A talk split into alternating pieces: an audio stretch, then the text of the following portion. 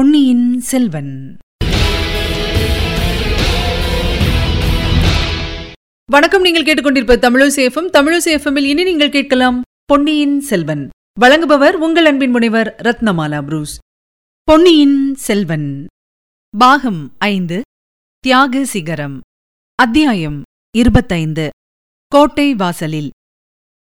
மந்த்ராலோசனை நடந்த இடத்திலிருந்து வெளிவந்த பூதி விக்ரமகேசரி அங்கே இருந்த குதிரை மேல் தாவி ஏறினார். தஞ்சை கோட்டையின் வடக்கு வாசலை நோக்கி விரைந்து சென்றார். அதே சமயத்தில் யானை ஒன்று வடக்கு வாசலை நெருங்கி வந்து கொண்டிருந்ததை பார்த்தார். யானையின் மேல் யானைப்பாகன் ஒருவனும் இரண்டு ஸ்திரீகளும் இருந்தார்கள். யானைப்பாகன் தன் கையில் வைத்திருந்த கொம்பை வாயில் வைத்து சிறிது நேரம் முழக்கினான். பின்னர் கிரீச் என்று உச்சஸ்தாயியில் ஒலித்த குரலில் கணீர் என்றும் தெளிவாகவும் அவன் கூறியதாவது. ஈழத்துப்பட்ட பராந்தகன் சிறிய வேளாரின் செல்வ புதல்வி கொடும்பாளூர் பெரிய வேளார் சேனாதிபதி பூதி விக்ரமகேசரியின் வளர்ப்பு குமாரி பழையாறை இளைய பிராட்டி குந்தவை தேவியின் அருமைத் தோழியரான வானதி தேவியார் வருகிறார். பராக் பராக் வழிவிடுங்கள். கோட்டை வாசலுக்கு சமீபத்தில் அகழிக்கரையை அடைந்ததும் அவன் மறுபடியும் ஒருமுறை கொம்பை வாயில் வைத்து ஊதினான். அதன் எதிரொலி நிற்பதற்குள்ளே மறுபடியும் அவன் முன் போன்ற கிரீச்சுக் குரலில் கூறியதாவது கொடும்பாளூர் இளவரசி வானதி தேவியார் இளைய பிராட்டியிடமிருந்து சக்கரவர்த்திக்கு செய்தி கொண்டு வருகிறார். பெரிய பழுவேட்டரையரிடமிருந்து சின்ன பழுவேட்டரையருக்கு முக்கியமான செய்தி கொண்டு வருகிறார். கோட்டை கதவை திறவுங்கள். பராக் பராக். கொடும்பாளூர் இளவரசிக்கும் அவருடைய தோழி பூங்குழலி அம்மைக்கும் உடனே வழிவிடுங்கள். கோட்டை கதவை திறந்து விடுங்கள். இவ்வாறு யானைப்பாகன் கூவியதைக் கேட்டு சேனாதிபதி பூதி விக்ரமகேசரி அடைந்த வியப்பு இவ்வளவு என்று சொல்ல முடியாது. அந்த யானைப்பாகன் குரலை எங்கேயோ எப்போதோ கேட்டது போல் இருக்கிறதே. அவன் யார்? யானைப்பாகன் யாராயிருந்தால் என்ன? யானை மேல் இருப்பது வானதிதானா என்பதையல்லவா முதலில் பார்த்து தெரிந்து கொள்ள வேண்டும்? அவள் கோட்டைக்குள் போகாமல் தடுத்து நிறுத்த வேண்டுமே? வானதியாயிருந்தால் மிக்க நல்லதாய் போயிற்று.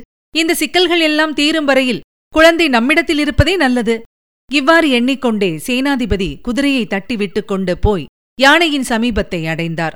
அவர் பின்னோடு விரைந்து வந்த வீரர்களில் ஒரு வீரன் தீவர்த்தி கொண்டு வந்தான். அதன் வெளிச்சத்தில் யானை மீதிருந்தவர்களை பார்த்தபோது பெண்கள் இருவரும் சிறிய வேளாரின் புதல்வி வானத்தியும் பூங்குழலியும் தான் என்று தெரிய வந்தது. குழந்தாய் வானதி! என்று அவர் ஏதோ சொல்வதற்குள் யானைப்பாகன் மறுபடியும் கொம்பு ஊதத் தொடங்கினான். அவனை எப்படி நிறுத்தச் செய்வது? நல்ல வேளையாக இதற்குள் யானை மேலிருந்த பெண்கள் தங்களை நெருங்கி வந்த குதிரை மேல் இருப்பவர் யார் என்று உற்றுப் பார்த்தார்கள். உடனே வானதி யானைப்பாகனிடம் ஏதோ சொல்லி அவன் கொம்பு முழக்கத்தை நிறுத்திவிட்டு பெரியப்பா தாங்கள் தானா? நான் கேள்விப்பட்டது உண்மைதான் என்றாள். ஆம் குழந்தாய் நான் தான். ஆனால் இது என்ன விசித்திரம்? செய்தி கொண்டு வருவதற்கு நீதான அகப்பட்டாய்? இளைய பிராட்டிக்கு வேறு யாரும் அகப்படாமலா போய்விட்டார்கள்? அதிலும் இப்பேற்பட்ட நிலைமையில்? என்றார் சேனாதிபதி. ஆம் பெரியப்பா இப்பேற்பட்ட நிலைமையா இருப்பதினாலேதான் என்னை செய்தி கொண்டு போக அனுப்பினார். தாங்கள் சைனியத்துடன் வந்து தஞ்சை கோட்டை சூழ்ந்து கொண்டிருப்பதாக செய்தி கிடைத்தது. வேறு யாரையாவது அனுப்பினால் ஒருவேளை தங்கள் படைவீரர்கள் தடுத்து நிறுத்திவிடக்கூடும். தாங்கள் அனுமதித்தாலும் கோட்டைக்குள்ளே இருப்பவர்கள் கதவை திறந்துவிட மறுத்துவிடலாம். என்னை அனுப்பி வைத்தால் இரண்டு காரியத்துக்கும் அனுகூலமாயிருக்கலாம் என்று அனுப்பியுள்ளார்கள். துணைக்கு பூங்குழலியையும் அனுப்பினார்கள். ஆமாம் ஆமாம். இந்த ஓடக்கார பெண் வெகு கெட்டிக்காரி. அது முன்னமே எனக்கு தெரிந்த விஷயந்தான் ஆனால் நீ அப்படி என்ன செய்து கொண்டு வந்தாய்? இரவுக்கிரவே தூது அனுப்ப வேண்டிய அவ்வளவு அவசரமான செய்தி என்ன? அவசரமான செய்திதான் பெரியப்பா. பொன்னியின் செல்வரை பற்றி சக்கரவர்த்திக்கு செய்தி கொண்டு வந்திருக்கிறேன். ஆஹா பொன்னியின் செல்வரை பற்றியா? அவரை பற்றி உனக்கு ஏதாவது தெரியுமா? ஏன்? எவ்வளவோ தெரியும்.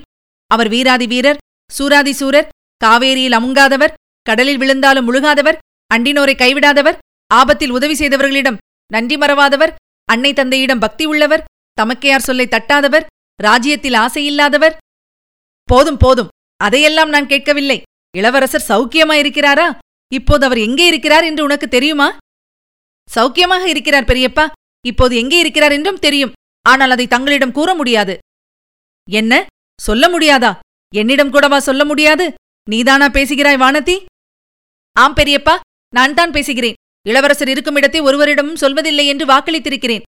சேனாதிபதி பூதி விக்ரமகேசரிக்கு ஆக்ரோஷம் பொங்கி ஆத்திரம் பொத்துக்கொண்டு வந்தது. பெண்ணே இளைய பிராட்டியிடம் அனுப்பினால் உன்னை நல்ல முறையில் வளர்ப்பாள் என்று நம்பினேன். இவ்வளவு பிடிவாதக்காரியாக வளர்த்து விட்டாளே. போதும் போதும். நீ பழையாறையில் இருந்தது போதும். கீழே இறங்கு. உன்னை கொடும்பாளூருக்கு அனுப்பிவிட்டு மறுகாரியம் பார்க்கிறேன் என்றார். பெரியப்பா எனக்கும் இந்த தஞ்சாவூர் மண்ணை மிதிக்கவே இஷ்டமில்லை. ஆகையினால் தான் யானை மேல் ஏறி உட்கார்ந்திருக்கிறேன். இந்த யானைக்கு அடிக்கடி மதம் பிடித்து விடுகிறது. இன்று காலையில் ஒருவனை தூக்கி எறிந்து விட்டது. ஆகையினால் அருகில் ரொம்ப நெருங்கி வராதீர்கள்.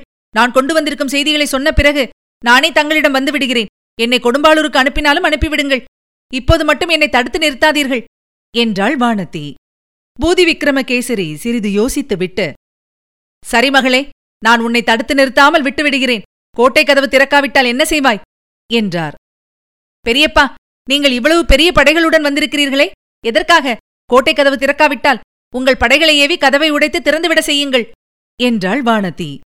பூதி விக்ரமகேசரி இதைக் கேட்டு பெருமிதம் அடைந்தார் மகளே கொடும்பாளூர் கோமகள் பேச வேண்டியவாறு பேசினாய். அவசியம் ஏற்பட்டால் அவ்விதமே செய்வேன் ஆனால் அதற்கு அவசியம் ஏற்படாது. இளைய பிராட்டியிடமிருந்து சக்கரவர்த்திக்கு செய்தி கொண்டு வந்திருக்கும் உன்னை தடுத்து நிறுத்த இந்த சின்ன பழுவேட்டரையன் யார்? அவ்விதம் அவன் ஒரு நாளும் செய்ய மாட்டான். ஆனால் எனக்காகவும் சின்ன பழுவேட்டரையனிடம் ஒரு செய்தியை சொல். நீ கோட்டைக்குள் இருக்கும்போது உனக்கு ஏதாவது சிறிய தீங்கு நேர்ந்தாலும் அவனுடைய குலத்தை பூண்டோடு அழித்து விடுவேன் என்று சொல். நானும் என்னுடைய துணைவர்களும் சக்கரவர்த்தியை நேரில் பார்த்து அவருடைய விருப்பத்தை அவருடைய வாய்மொழியாக தெரிந்து கொள்ள வந்திருக்கிறோம் என்றும் சொல். நாளை பகல் பொழுது போவதற்குள் சக்கரவர்த்தியை நாங்கள் தரிசிக்க அவன் வகை செய்யாவிட்டால் கோட்டையை தாக்கத் தொடங்கி விடுவோம் என்று தெரியப்படுத்து என்றார். அப்படியே ஆகட்டும் பெரியப்பா என்றாள் வானதி. மறுபடியும் யானைப்பாகன் கொம்பு முழக்கினான். கொடும்பாளூர் இளவரசிக்கு வழிவிடுங்கள் கோட்டை கதவை திறந்து விடுங்கள் என்று கூவினான். இதுவரை நீங்கள் கேட்டது பொன்னியின் செல்வன். வழங்கியவர் உங்கள் அன்பின் முனைவர் ரத்னமாலா புரூஸ். மீண்டும் அடுத்த அத்தியாயத்தில் சந்திக்கலாம். இணைந்திருங்கள் மகிழ்ந்திருங்கள்.